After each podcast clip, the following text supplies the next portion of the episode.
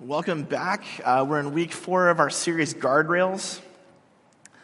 Um, if you haven't been with us, the, the premise of the series is to, you know, God's the one who transforms hearts, okay? I, I, can't, I can't go and make my heart different, okay? The Holy Spirit does that.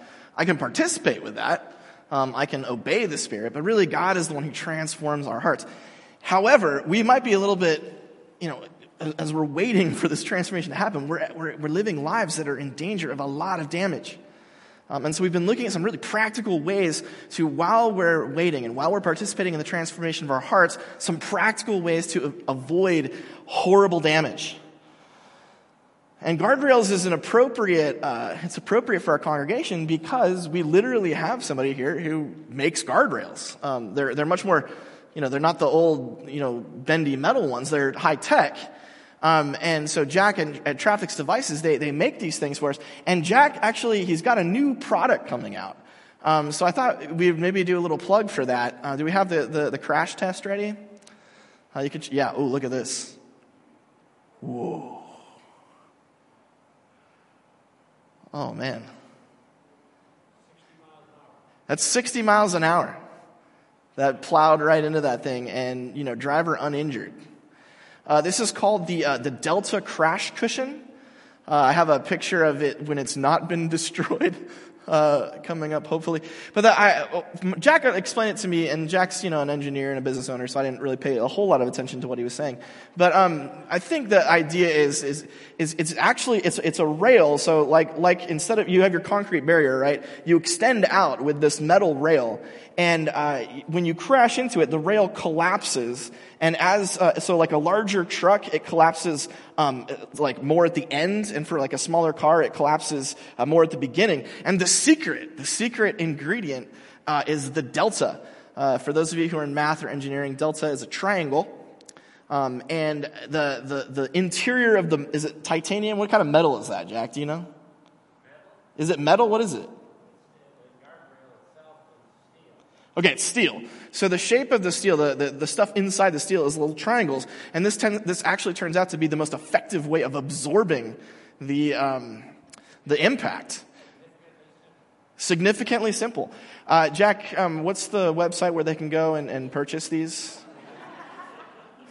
So uh, Trafix Devices, Google it. Make sure you, uh, make sure you tell them that, that I sent you there so I can get my commission. Uh, This is not the only plug for a product today, which is appropriate because today we're talking about money. Uh, money matters. And we're talking about money because money is one of those things, like last week we looked at sex, right? Um, it's one of those really big things where you know, our hearts are still being transformed. There's a lot of damage that can be done if we let, you know, these things get out of control in our lives, right? And so we're going to look today, we're going to find out what the problem, what the danger is. Jesus is going to tell us what the danger with money is. And Jesus is going to show us how to set up rails to protect us from going off and getting and crashing. So let's take a look at Matthew 6 together.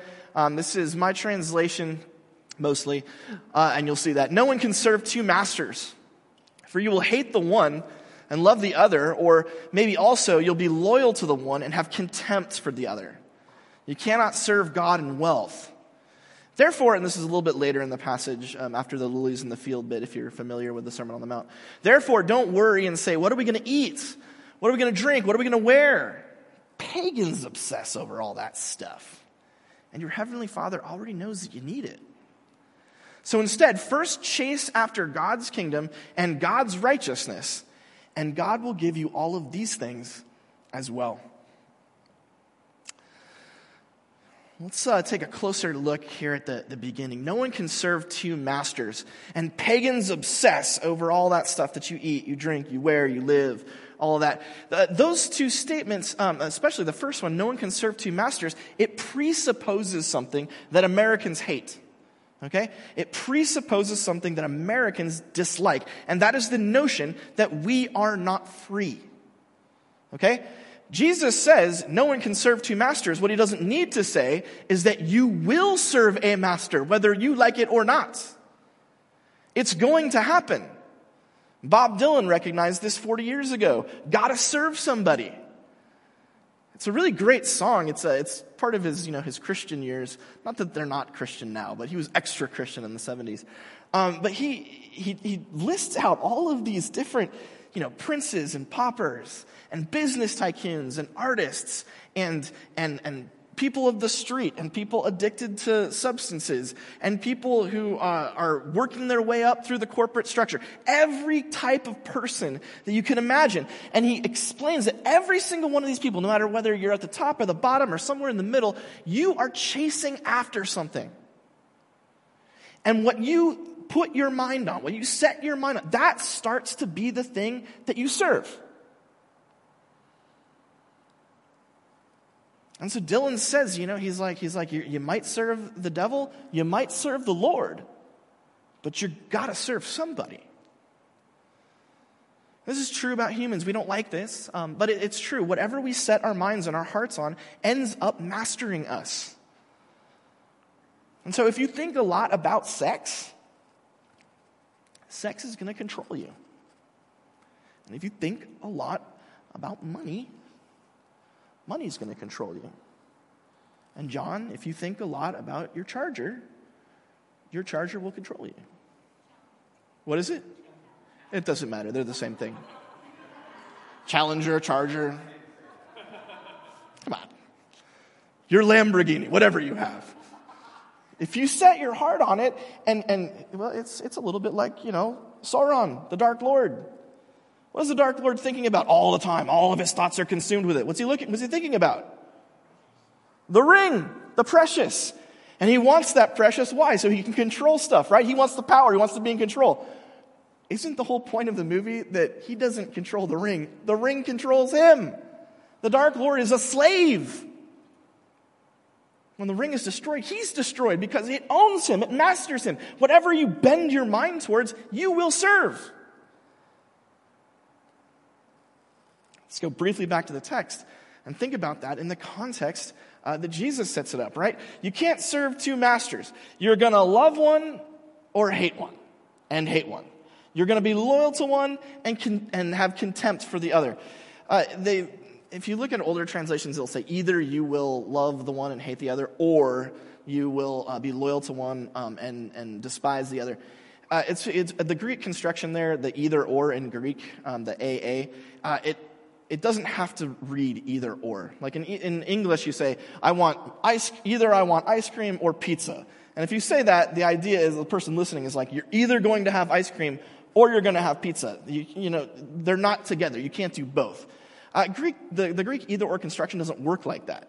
It works a lot more like, I'm so hungry, I'm so very, very hungry, I'm going to go to the pizza store and I'm going to get a slice of pepperoni mushroom or jalapeno sausage, or maybe extra cheese. Now you hear that, and it's possible I come back from the pizza store with just pepperoni mushroom. That could happen.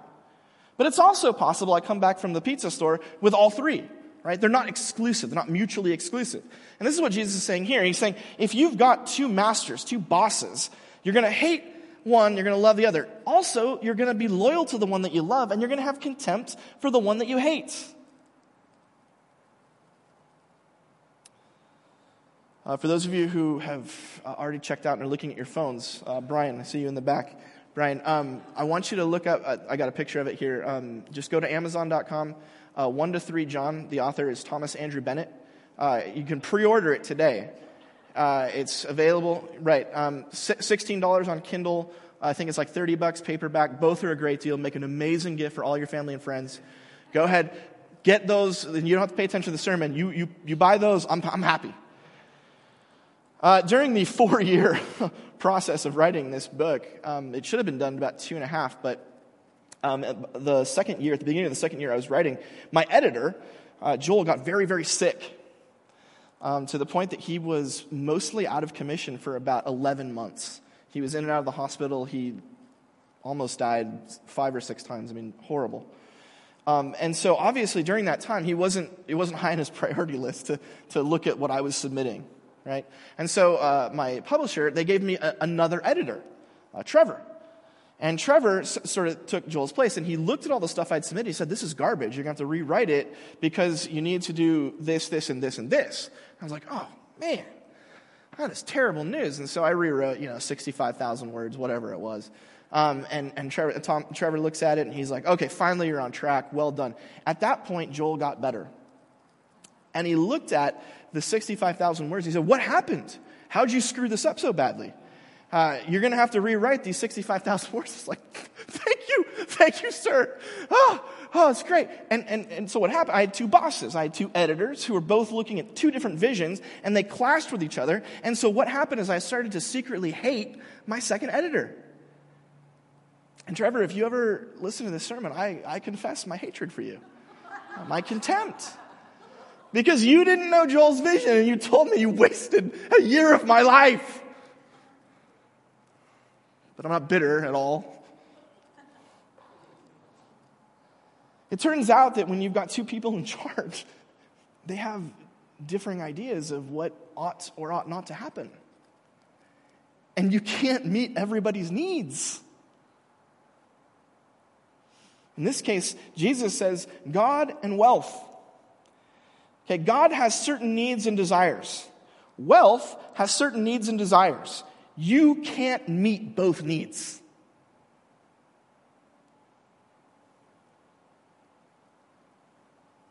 God's needs and wealth's needs are going to clash, and you can only deal with one. So, what is wealth? It's uh, interesting. Those of you who know the, um, the old King James version of this text, you might remember um, you cannot serve God and mammon. You remember that word, mammon? Uh, that, that word is a, a, transliteration from the Greek. Mammon, mammona is, is the Greek word there. And it's a very odd word to use to talk about money. Uh, it's very rare in, the, in, in, in, Greek, especially the Greek New Testament, uh, to use this word, and that's why they, they just transliterated it into English, mammon, because it's, it's, it's an odd word to talk about money. Money is normally talked about in terms of silver or gold. Uh, you can even say drachma, you know, stuff like that, or it's ta- talked about in like a day's wage. Um, there's lots of different words the New Testament uses, but mammon is very rare. And that's because uh, it, it, it, covers a really wide spread of stuff, okay? So you could say, um, I'm concerned about my mammon, and you could mean I'm concerned about all of my properties that I owned, own.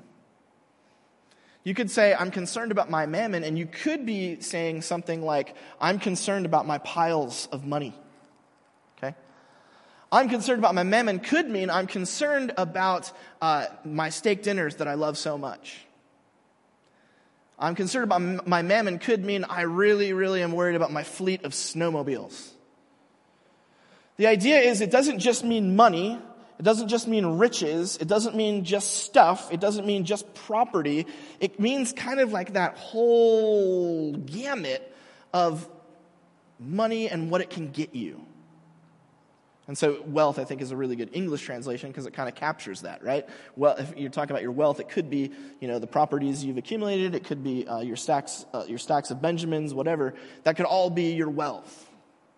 And the reason Jesus does this is because he understands that there's really two ways, mostly two ways, that human beings get caught up or messed up by money or by stuff.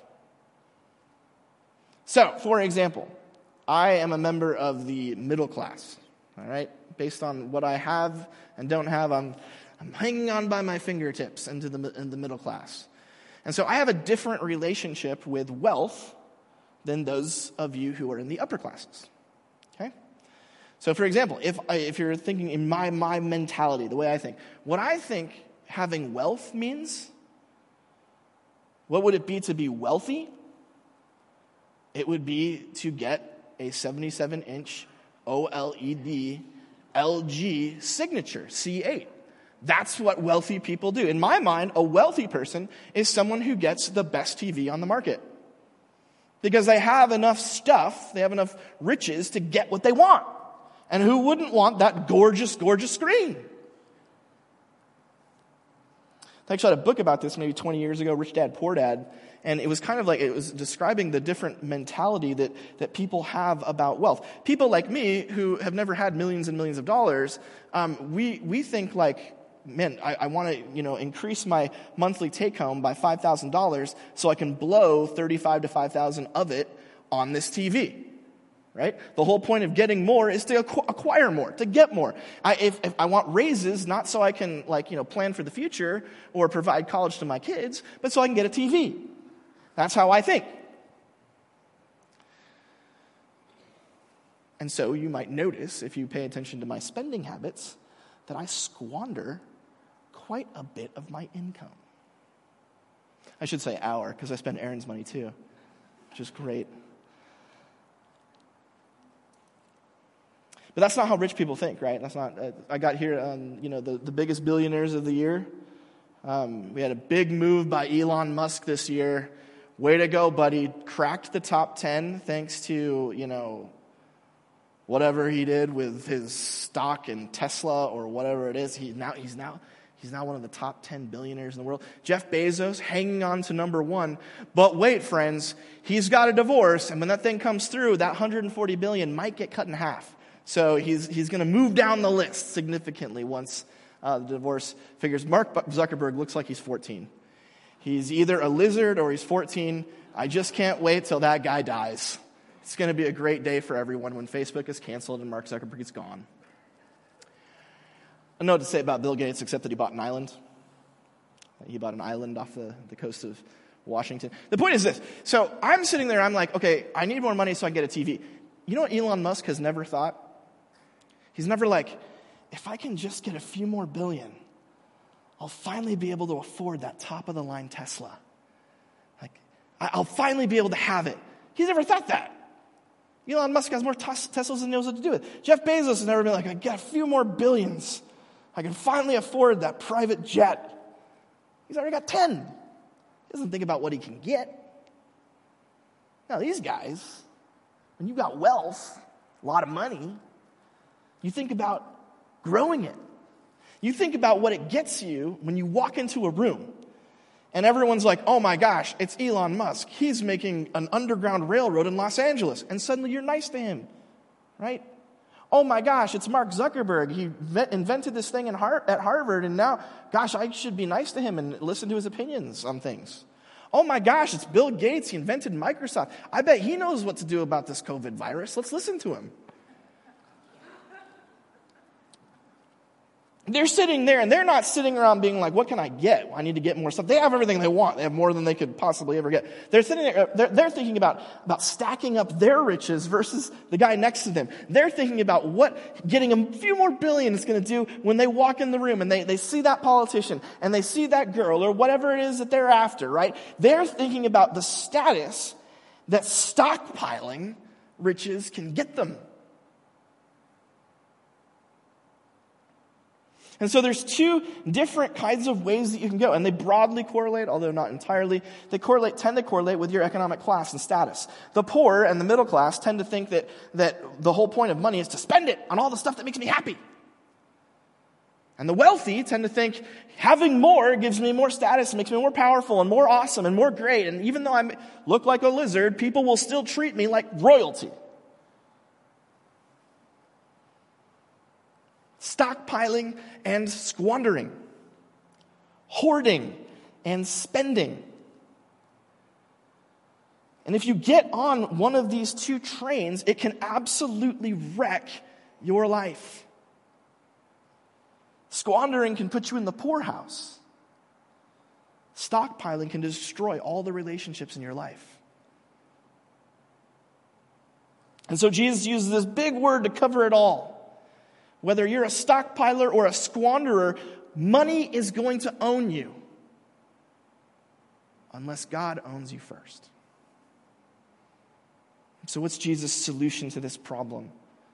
At the very end of the text, you know, pagans, they, they, they obsess over what we eat, what we drink, what we wear. They're always, that's another one with, uh, you know, if you're ultra wealthy, looking good, you know, having the newest designer do your clothes, whatever. That, that's the stuff that pagans worry about. Your Heavenly Father already knows that you need it. I just added the already because um, in the Greek there's a repetition of these things, these things, indicating that the Father is keenly aware of where you're at and what you need. He's not ignorant. And so Jesus says, here's the solution. Instead, instead of being owned by wealth, instead of stockpiling and squandering, I want you instead to first chase after God's kingdom and God's righteousness. And you know what? You're going to get this stuff too. Now, how does that work and what does that mean? The first, if you know the old translation, seek ye first the kingdom of God, uh, there, there's a problem there because I, I, it, it kind of sounds in English like you're like, where is it? If I can just find the kingdom, I know I'll be okay. Uh, kind of like you're, you're, curious and you're looking for the, the, the, the word there is really much more like, okay, you know where the kingdom is, go get it. Go, go acquire it. Go after it. Chase after it. What does it mean to chase after God's kingdom and God's righteousness? And why do we have to worry about the kingdom and the righteousness? Why both things? What's the connection between chasing after God's kingdom and chasing after God's righteousness? Why are those things together? Well, the logic is something like this um, God's kingdom is coming. Jesus is going to rule, he's going to return um, in, in power and glory. He's going to rule over the world for a thousand years. We're going to be a part of that as resurrected people. We're going to be citizens of Jesus' kingdom, right? That's going to happen. That's coming.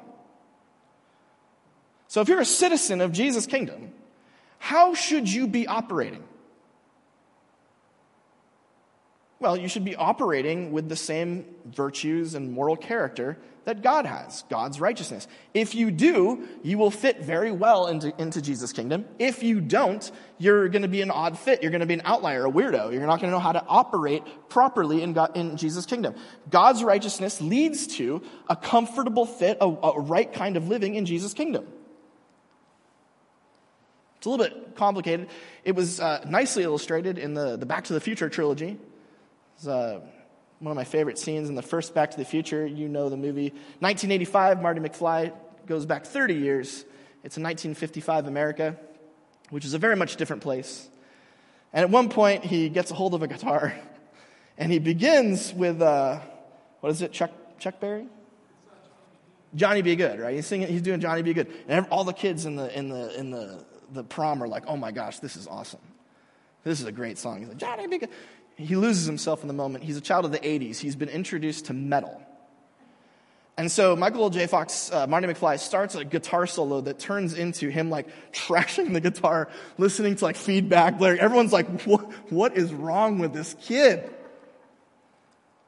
He's like, this is rock and roll. You may not like it, but your kids are going to love it. It's a great scene but it indicates that Marty McFly is a 1985 kid with 1985 values, with 1985 way of doing life, with 1985, you know, this is what things should be like, and you plop him into 1955, and he doesn't fit. He has to learn different types of behavior in order to fit in, to, to actually look like another 1955 kid. And of course, this goes on, you know, and the, the second one took place in 2015 which uh, correctly predicted that corporations would run the world. That was, a, that was interesting. Incorrectly predicted that we would all have hoverboards, so it wasn't 100% correct. Uh, but in that one, you know, again, he has to like learn how to live in a dystopia. Then in the third one, he goes back to like 1875, and there's that great scene where he's like, "Can I just have a glass of water?" When he's at the table, and they pour they pour this like brown, gross water because he's like, "Wait, you don't have potable water running out of a tap?" Like, oh yeah, this is the 19th century. Things are different. Similarly, in Jesus' kingdom, you know, Jesus is going to be organizing things so that, that, that finances, that wealth are going to be directed towards the things that Jesus cares about. Right? And more than that, I mean, if you look at the Old Testament teaching on tithing, uh, you're going to find out that one of the reasons they tithe is to provide you know, good things for other people. You save 10% of your, you know, whatever you did in your farm, and then at the end of the year, you, you treat the whole village to like a wonderful feast, right? That's in uh, Deuteronomy. There's also places where they talk about the tithe as like a way to finance the temple, right? You gotta, the, you got those bowls got to come from somewhere. The Levite priests, they got to eat. So you set some aside to make sure that God's concern, His worship, is protected. And presumably, those same values, that same focus that God has, is going to extend into the kingdom that Jesus lives in, that Jesus rules, and that we live in. And so we better start having that mentality that, that well, our, our money, our finances, our wealth should be directed at what God's concerned about and, and directed at other people and providing uh, feasting for them, joy for them. If we do that, when the kingdom comes, we'll be ready. That's the last thing in your note sheet. When Jesus is king, wealth finances his desires and brings joy to his people. And even if your heart doesn't say, I want to finance what God wants to finance, and I want to bring, you know, joyful celebration to other people, even if that's not where your heart is right now, Jesus seems to think you need to put in some guardrails to make sure that you don't go off. This is where ultimately you, are going to be. This is where the Spirit is going to transform you. That you're going to be 100% directed. Jesus, what you're concerned about, that's what my money is going to go towards. Jesus, what you're concerned about, your people, that's what my money is going to go towards. That's where you're going to get eventually. That's where your heart's going to be. But if it isn't yet, if it's not there yet, you got to have a, a delta crash cushion in place so that you don't lose it when you go off the rails.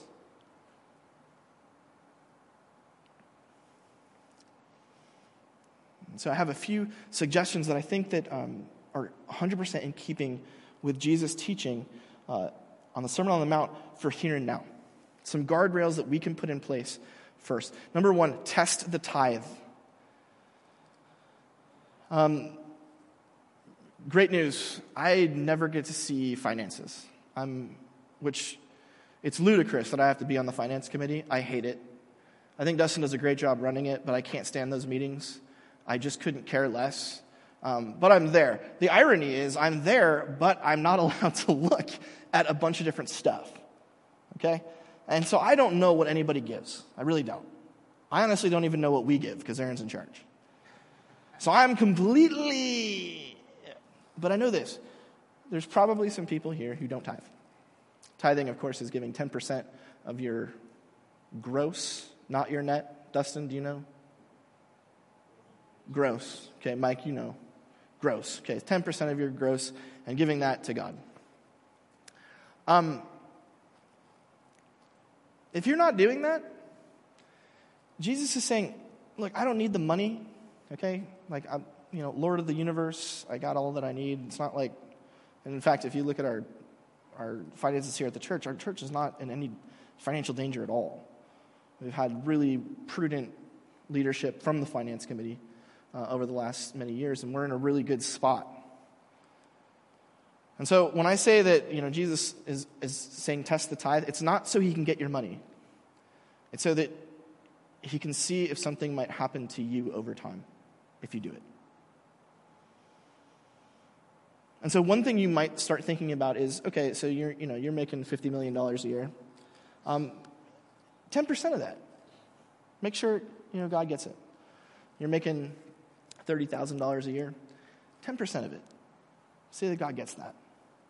And then see what happens over time. Because what Jesus' teaching seems to indicate is where you focus, that's what's going to own you. And so if you start directing your finances towards what God's doing, then you're going to start caring a lot about what God's doing because that's where your money's going to go.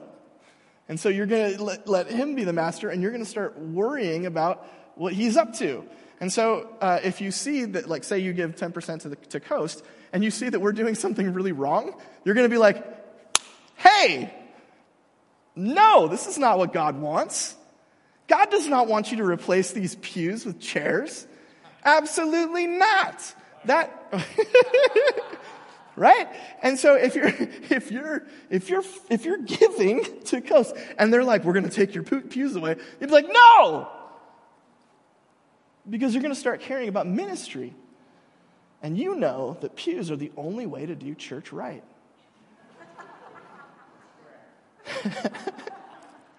Number two. Finance the kingdom. So let's say that you've put 10%, you are doing it, you're tithing.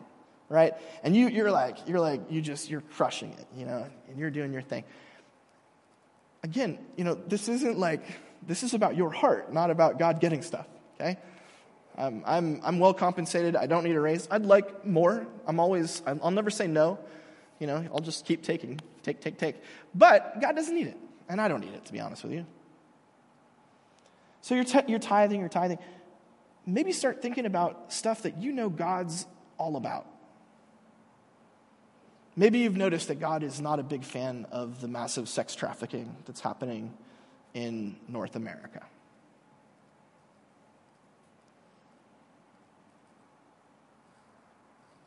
Well, maybe you can do something about it. Because once you start sending your money towards stopping sex trafficking, you're going to start to really care about whether or not young girls and boys are being trafficked in this country.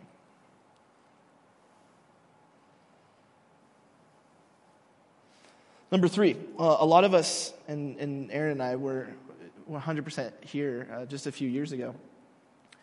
A lot of us um, are constantly on the edge with money. Money is, is an anxiety issue for us because we're living uh, month to month, paycheck to paycheck. Um, about four years ago, I think, three years, four years ago, Aaron and I did, with some other people in the church, we did the uh, Dave, Dave Ramsey, you know, small group thing. And we went from having absolutely no concept of what money was to security over the course of about six months. One thing that you can do is you can say, you're, you're not ready to tithe yet because you, you, if, you, if you tithe, you're not going to make rent, okay? That, that's where you're at, okay? What you could do is you could say, I want to be at a place where I can give God 10%. That's where I want to get to. I'm not there right now because if I did that, then I would be on the street. I guarantee you, if you and your spouse, or if you're single, just you, if you come to us and you say, I want to get there, you will get there. And Dave Ramsey can help. I know that Scott hates Dave Ramsey. I get that. He's a Looney Tunes, whatever. Scott's a financial manager. What does Dave Ramsey know? He's only has like a radio program and a whole bunch of books or whatever. I know two of your, what, one book is a bestseller on Amazon? One of your, do you, how many books do you have? He has one book, it's a bestseller on Amazon. 99 cents. That's the third, that's the third plug in the money sermon for Scott's book. Okay. Scott's got a better plan than Dave Ramsey. That's fine. But Dave Ramsey is a great place to start if you are in financial chaos. Okay? It's a great way to say, wait a minute, I want to get to a place where I'm secure and I can tithe and I can give God these things and I can redirect my heart away from being owned by money, owned by squandering, uh, to a place where I can say, God, your, your desire is number one. We've got that material. I would love to share it with you. I would love to get you on the path to tithing and to security and to being concerned about what God's concerned about.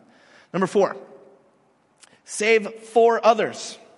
Stockpilers tend to save for themselves because uh, stockpilers, you like what having command of money gets you. Well, one of the things that Dave Ramsey taught Aaron and I very early on is he, he has this joke where he's like, he's like, oh yeah, every time, you know, Christmas comes around, you're like, how am I going to pay for that? And he's like, what, you didn't know Christmas is coming? It only happens once a year. Ha ha ha ha. It's a terrible joke. But the point is true. The true fact is, we weren't thinking about others. And so we started saving monthly for Christmas so that we could bless people, we could give gifts, and not be terrified on, in January when the credit card came due.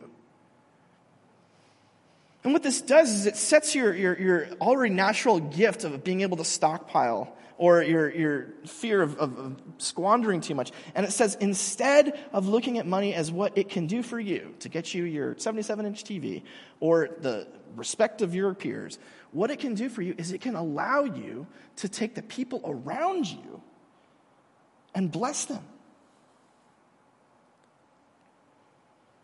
And last but not least, feast the, the Old Testament is very clear, the New Testament is also very clear that part of what God is doing when He gives money to His people is so that they can enjoy it. And so, one of the things that you can do to put up a guardrail is you can say, I need to make sure that I'm doing something with money that is bringing joy to me and to those around me. Notice you cannot feast by yourself, okay? Feasting by yourself, what's the point?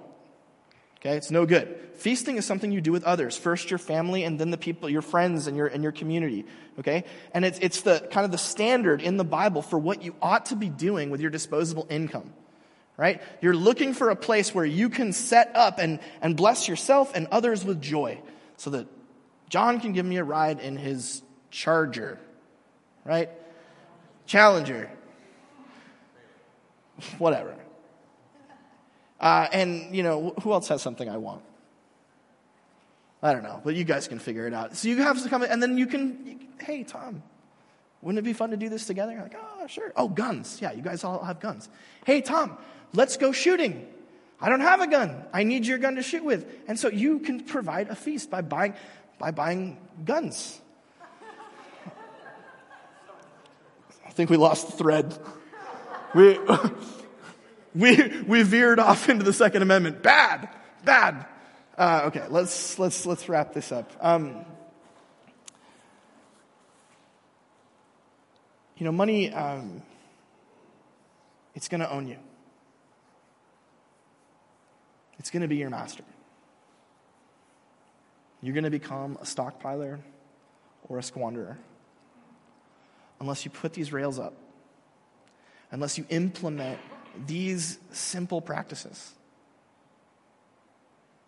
so that you can remember that God is your master, that God is your king. Let's pray.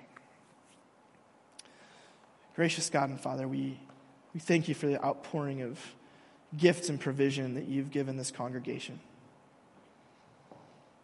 We thank you that um, we've got a lot to, in our benevolent fund that we can give to those who are in need. We thank you that we don't have a mortgage on our, our church building.